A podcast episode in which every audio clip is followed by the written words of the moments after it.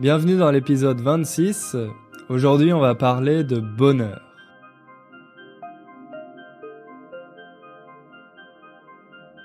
Salut à tous et bienvenue. Bienvenue pour euh, ce nouvel épisode. Comme d'habitude, j'espère que vous allez bien. On va passer une trentaine de minutes ensemble et j'espère que cet épisode va vous permettre euh, d'écouter quelque chose d'intéressant en français.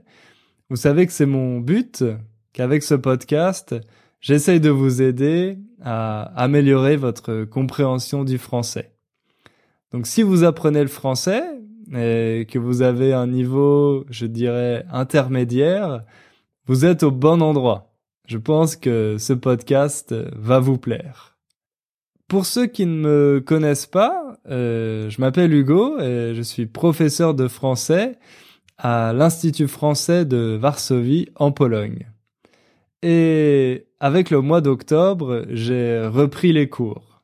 Donc, j'ai pas mal de travail. Mais d'un autre côté, je suis très content de retrouver mes élèves et de recommencer à enseigner.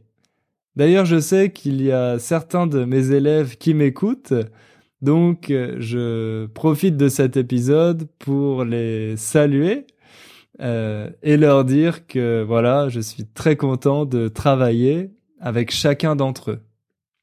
Avec tous ces cours, euh, ça signifie aussi que j'ai un peu moins de temps pour faire les podcasts, malheureusement. Mais je vois que vous êtes de plus en plus nombreux à m'écouter. Euh, on a dépassé les 20 000 téléchargements sur tous les épisodes. Euh, donc pour moi, c'est vraiment super. Quand j'ai commencé ce podcast, j'imaginais pas qu'il y aurait tellement de personnes qui l'écouteraient euh, et qu'il pourrait être si utile. En plus, Certains d'entre vous ont laissé des commentaires, des évaluations sur iTunes, mais aussi sur Facebook, pour dire que hmm, ce podcast les aide et qu'elles sont très contentes de l'avoir trouvé. Moi, ça me fait vraiment plaisir euh, de lire ce genre d'opinions, ce genre de commentaires. Si vous avez des suggestions, des envies, des questions, N'hésitez pas à m'écrire, vraiment, envoyez-moi des messages, parce que moi, mon but, c'est de faire de ce podcast le meilleur podcast de français possible. Et pour ça, évidemment, j'ai besoin de votre aide. Grâce à vous, grâce à vos remarques et à vos suggestions, je peux continuer d'améliorer ce podcast et le rendre encore meilleur.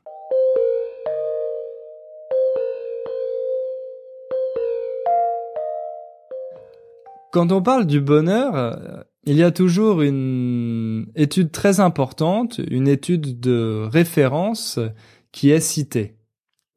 Cette étude, euh, elle a été menée par deux chercheurs en psychologie de l'université de Virginia aux États-Unis euh, en 2007.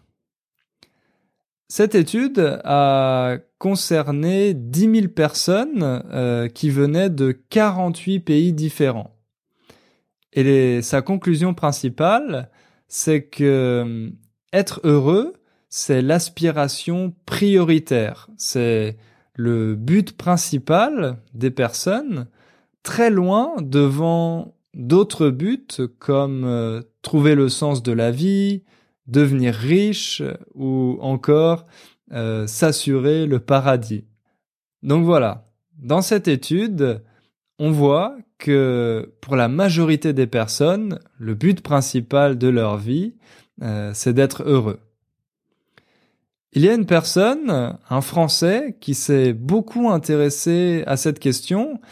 Et je pense que c'est quelqu'un d'extrêmement intéressant. Cette personne, c'est Mathieu Ricard. Mathieu Ricard est un moine bouddhiste tibétain, mais également un docteur en génétique cellulaire, un auteur et un photographe. Depuis de nombreuses années, il vit dans un monastère euh, au Népal et il voyage entre le Népal et le Tibet. D'ailleurs, il est très proche des moines tibétains et c'est l'interprète français officiel du Dalai Lama. Il a publié plus d'une vingtaine de livres euh, dont les thèmes principaux sont le bonheur, la méditation, mais aussi l'altruisme. L'altruisme, c'est-à-dire la capacité à penser aux autres, à penser à autrui, et pas seulement à soi-même. Il est tellement altruiste lui-même que tout l'argent qu'il gagne avec ses livres, eh bien, il l'utilise pour des projets humanitaires au Tibet, au Népal et en Inde.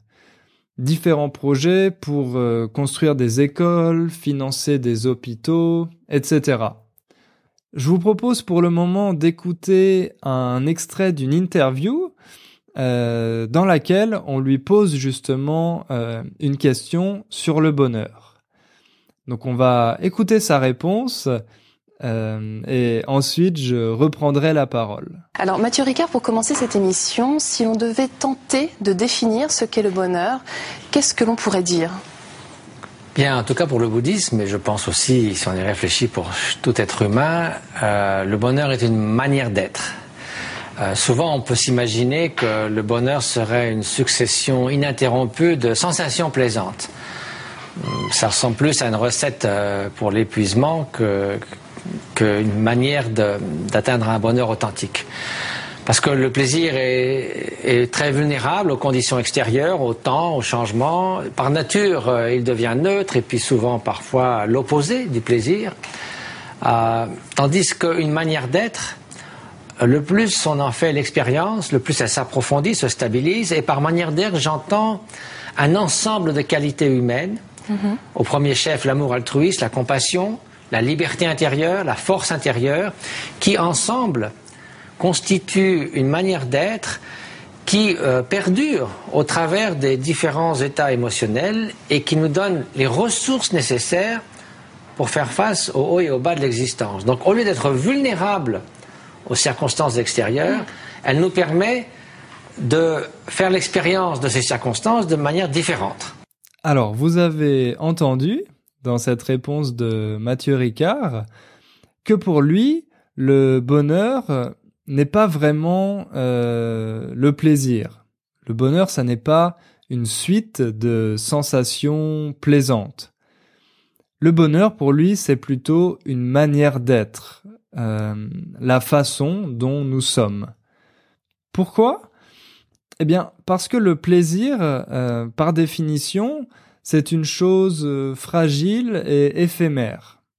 Lui, il utilise le mot vulnérable. Hum, et vulnérable, voilà, c'est quand on se sent fragile, quand on n'est pas capable de se protéger soi-même.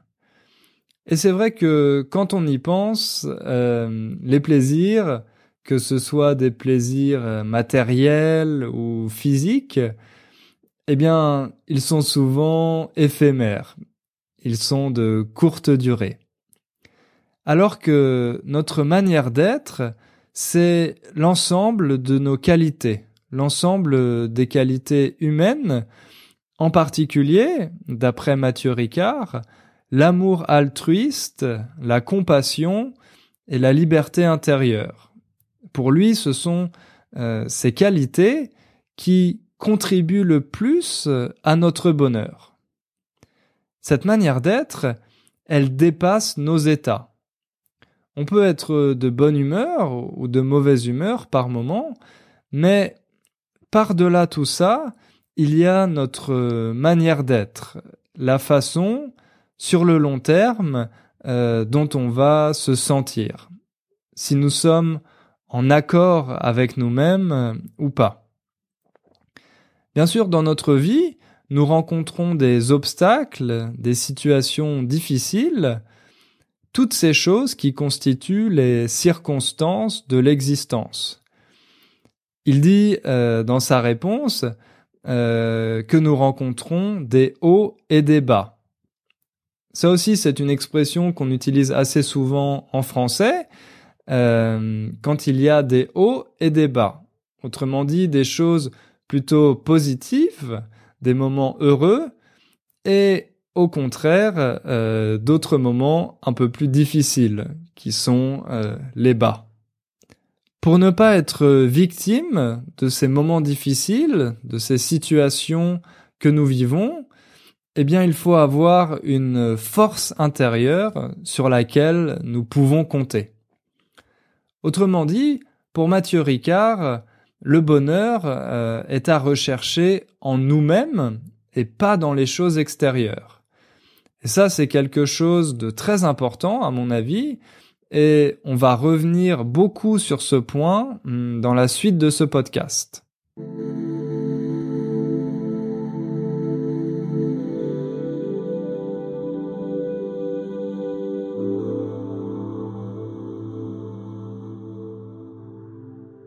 Maintenant, je vous propose de parler de huit choses que font les gens heureux.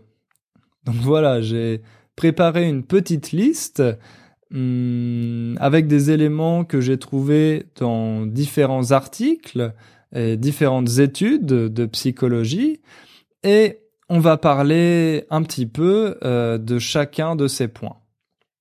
Le premier, le point numéro un, c'est que la joie est contagieuse. Le bonheur est contagieux. L'adjectif contagieux, on l'utilise par exemple pour une maladie. Une maladie contagieuse, c'est une maladie qui se transmet d'une personne à une autre. Et on pense, et les études montrent, euh, que le bonheur aussi est contagieux. Ça signifie que si vous êtes entouré de personnes heureuses, eh bien, il y a de fortes chances que vous aussi, vous allez être heureux. Vous allez vous sentir bien. Ça semble assez évident. C'est peut-être une banalité. C'est un peu comme euh, quand on dit euh, il fait beau et donc je me sens bien. Je suis de bonne humeur. Mais évidemment, ça, ce n'est pas suffisant. Euh, vous pouvez être entouré de personnes qui sont très heureuses tout en vous sentant vous-même très très mal. Parfois aussi, euh, les relations qui sont trop stables et calmes peuvent devenir ennuyeuses. Il y a des personnes qui ont besoin d'avoir euh, des disputes, des confrontations, des choses qui vont changer la routine et qui n'aiment pas euh, les relations où tout se passe euh, un peu trop bien. Et puis, on peut aussi être heureux parce qu'on aide des personnes tristes autour de nous. Il y a beaucoup d'exemples comme ça de personnes qui s'épanouissent, qui se développent en aidant les autres. La deuxième caractéristique des personnes qui se déclarent heureuses, c'est leur résilience. La résilience, c'est hum, la capacité à rebondir, à se remettre après des événements difficiles. Quand une situation plutôt négative vous arrive, un événement négatif, mais que vous pouvez mettre cet événement derrière vous et continuer à avancer. C'est un peu, vous savez, comme quand on est enfant et qu'on apprend à faire du vélo. Les premières fois, il y a pas mal de chances euh, de tomber plusieurs fois. Il y a certains enfants qui vont décider d'arrêter tout de suite euh, d'apprendre à faire du vélo parce qu'elles n'ont pas envie de tomber. Et au contraire, il y en a d'autres qui sont plus résilients et qui vont tout de suite remonter sur le vélo pour hmm, apprendre à en faire le plus vite possible. Ces personnes, en général, euh, elles ne sont pas victimes de dépression. Parce que quand elles commencent à se sentir mal, elles réussissent à gérer toutes ces émotions plutôt négatives et à continuer, à aller de l'avant, comme on dit en français. Cette résilience, c'est une capacité qui nous vient de l'enfance. Donc c'est plutôt difficile euh, de cultiver cette qualité. C'est difficile de la développer. En chacun d'entre nous, il y a deux types de forces, des forces positives et d'autres qui sont négatives. Si on veut être résilient, il faut encourager les forces positives. Il faut les nourrir. Mais il faut aussi être capable de se poser des questions quand on tombe, quand quelque chose de négatif nous arrive. Il faut pouvoir comprendre tout ça si on veut continuer, si on veut euh, être capable de rebondir. Parfois, la dépression est nécessaire pour euh, recommencer à vivre pleinement ensuite. La troisième chose que font les gens heureux, c'est tout simplement agir. Bon, il faut faire attention aux recettes toutes faites sur le bonheur. Hmm, quand vous lisez un article qui vous dit de faire tel sport pour être heureux, de manger tel type de nourriture, en général, euh, ce sont des articles euh, qui ne sont pas très approfondis et il y a peu de chances que ça marche pour vous. C'est un peu comme euh, quand vous allez à la salle de sport. Si vous allez à la salle de sport et que vous utilisez le programme d'un sportif très célèbre, par exemple, vous pouvez penser que vous allez obtenir les mêmes résultats que lui. C'est plutôt logique. Mais en réalité, il y a peu de chances que ça marche. Tout simplement parce que chaque personne est différente, hmm, à la fois physiquement et mentalement, et également en ce qui concerne notre stade de développement. Nous ne sommes pas tous au même moment de nos vies, donc encore une fois, il n'y a pas de recette magique qui puisse marcher de la même manière pour chacun d'entre nous. Et puis, quand on lit ces recettes, on court le risque que le bonheur devienne une obsession. Quand on veut à tout prix être heureux, hmm, on devient obsédé par cette question et à ce moment-là, c'est plutôt négatif pour nous, pour notre mental, pour notre cerveau, et c'est très difficile d'être heureux. Donc c'est quelque chose d'assez contre-productif. Encore une fois, il faut plutôt s'ouvrir à soi-même, se poser des questions pour savoir ce qui nous rend heureux personnellement. Nous, et pas notre voisin ou nos amis, mais nous, personnellement, en tant qu'être humain. La quatrième qualité des personnes heureuses, euh, c'est leur altruisme. Tous les gens heureux utilisent une partie de leur temps à faire du bénévolat, c'est-à-dire des activités qui ne sont pas rémunérées, qui ne sont pas payées pour aider les autres, à écouter, à donner des conseils aux personnes de leur entourage qui en ont besoin. Cet altruisme, c'est vraiment une qualité que l'on retrouve systématiquement chez toutes les personnes heureuses. Ici aussi, il faut faire attention parce que dans l'altruisme, dans le don, le don, euh, c'est le nom qui vient du verbe donner, le don, il y a une dimension un peu narcissique. Il y a des personnes qui adorent donner parce que ça leur donne une image vraiment positive d'elles-mêmes. En fait, je dis des personnes, mais je pense que ça touche chacun d'entre nous. Quand on donne, on donne aussi euh, parce qu'on aime l'image que ça donne de nous-mêmes.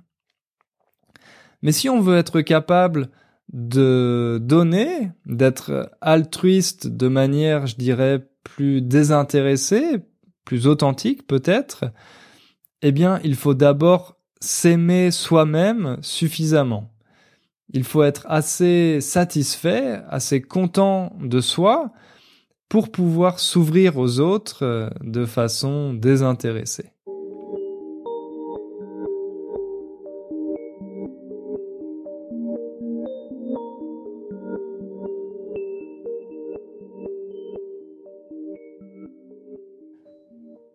On arrive maintenant à la cinquième qualité hmm, des gens heureux. Cette cinquième qualité, c'est leur optimisme. En français, on a cette expression, euh, on dit après la pluie vient le beau temps. Donc ça, c'est une expression qui illustre parfaitement l'optimisme. Mais en France, malgré cette expression, euh, on est plutôt les champions du monde du pessimisme. C'est assez intéressant euh, parce qu'il y a eu différentes études faites euh, sur ce sujet et il s'avère que les Français, presque chaque année, sont parmi les pays développés le pays dans lequel les gens sont les plus pessimistes. C'est vrai qu'en France, on a tendance à penser que les optimistes sont un peu idiots. On se dit euh, qu'ils sont trop insouciants et que, en étant comme ça, il va forcément leur arriver un malheur. Et pour nous, notre, notre pessimisme, pardon, euh, c'est plutôt une forme de prudence. On se dit qu'il vaut mieux imaginer le pire, être préparé pour le pire, si on veut pouvoir euh, s'en sortir. Avec cet état d'esprit, c'est assez difficile d'être heureux. Quand on est pessimiste, euh, on est plutôt stressé. On a du mal à profiter de l'instant présent, tout simplement parce qu'on est toujours préoccupé par le futur. On a toujours peur que quelque chose de mal euh, nous arrive. Cette euh, attitude euh, pessimiste, c'est quelque chose qui est lié à notre éducation et notre culture. Comme je vous ai dit dans ce classement, il y a des pays qui sont plus pessimistes que d'autres.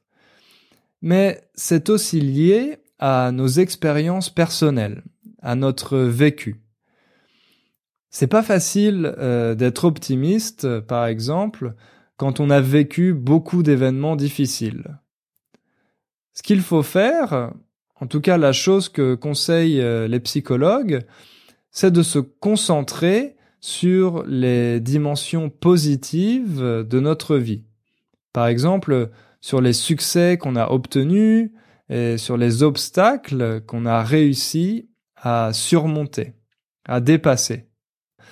Le sixième point, hmm, des choses que l'on retrouve chez les personnes heureuses, c'est qu'elles sont capables de se déconnecter, de se débrancher.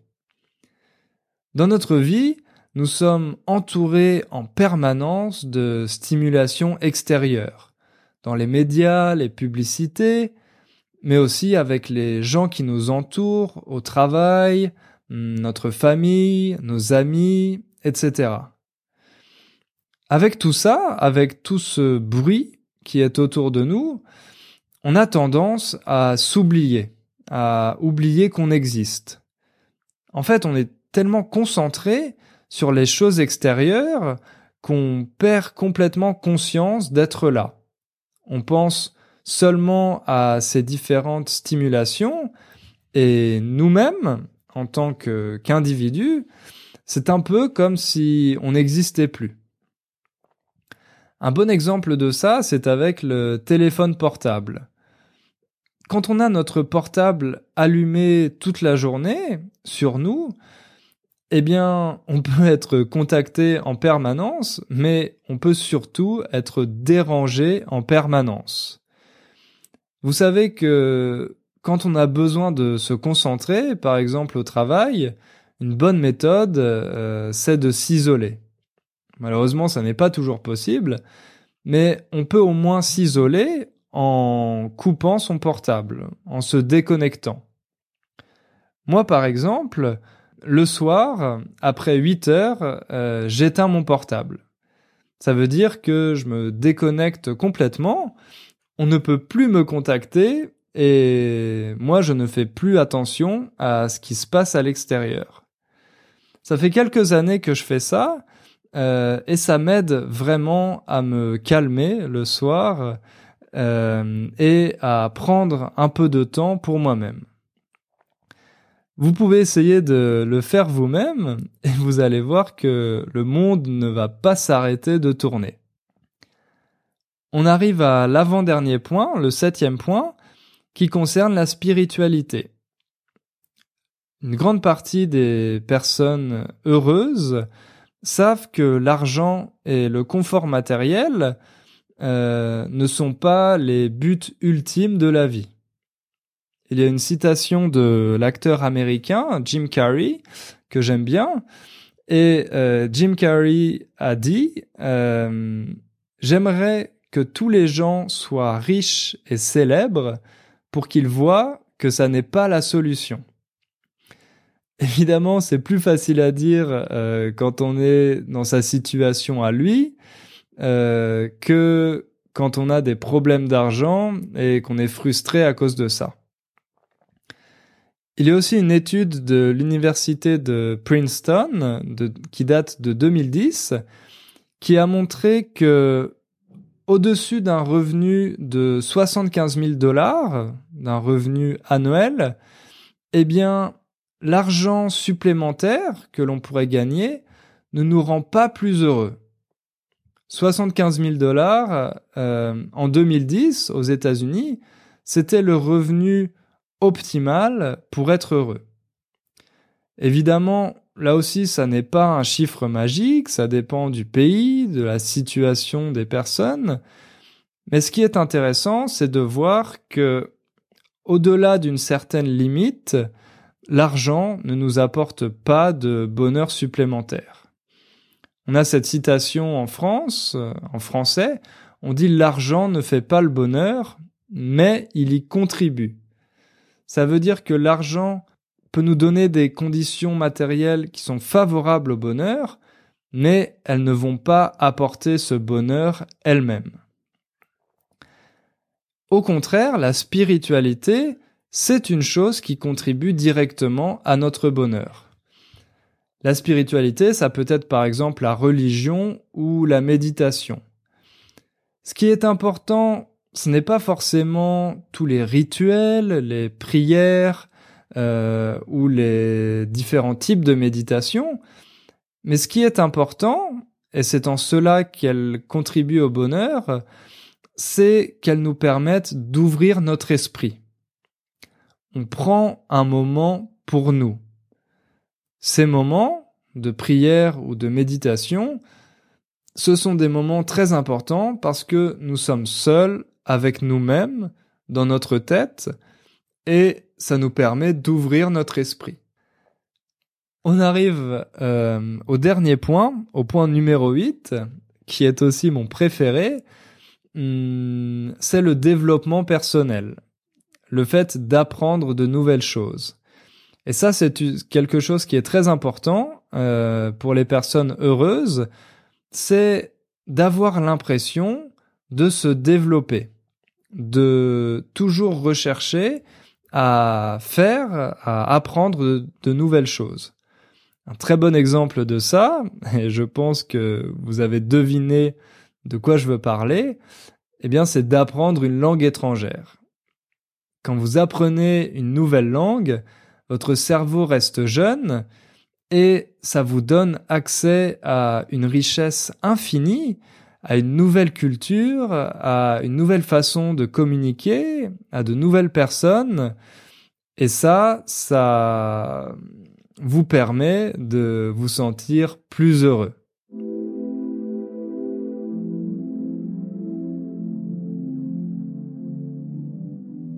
Alors c'est tout pour aujourd'hui. On arrive à la fin de ce podcast. En conclusion, le message que je voulais faire passer, c'est qu'il n'existe pas de recette magique du bonheur. Mais les études montrent qu'il y a plusieurs éléments qui vont un peu dans le même sens euh, et qui permettent euh, d'être heureux. Ces éléments, c'est de s'écouter, de se poser des questions, de prendre du temps pour soi et de ne pas rechercher le bonheur dans les choses extérieures. C'est vraiment une bonne nouvelle car ça veut dire que nous sommes tous capables de le trouver. Mais pour faire ça, il faut vraiment faire un effort conscient. Hmm, ce n'est pas quelque chose euh, qu'on va trouver tout simplement en se réveillant le matin. Moi maintenant, je suis curieux de savoir euh, ce que vous vous faites pour être heureux. Euh, donc vous pouvez m'écrire un email, m'envoyer un message si vous avez de bons conseils et je les partagerai avec les autres auditeurs de ce podcast. En tout cas, j'espère, comme d'habitude, euh, que ça vous a intéressé, euh, que vous n'avez pas vu le temps passer. N'oubliez pas de faire des choses qui vous rendent heureux. N'oubliez pas de prendre un peu de temps pour vous. Euh, et on se retrouve la semaine prochaine. Merci beaucoup et à bientôt.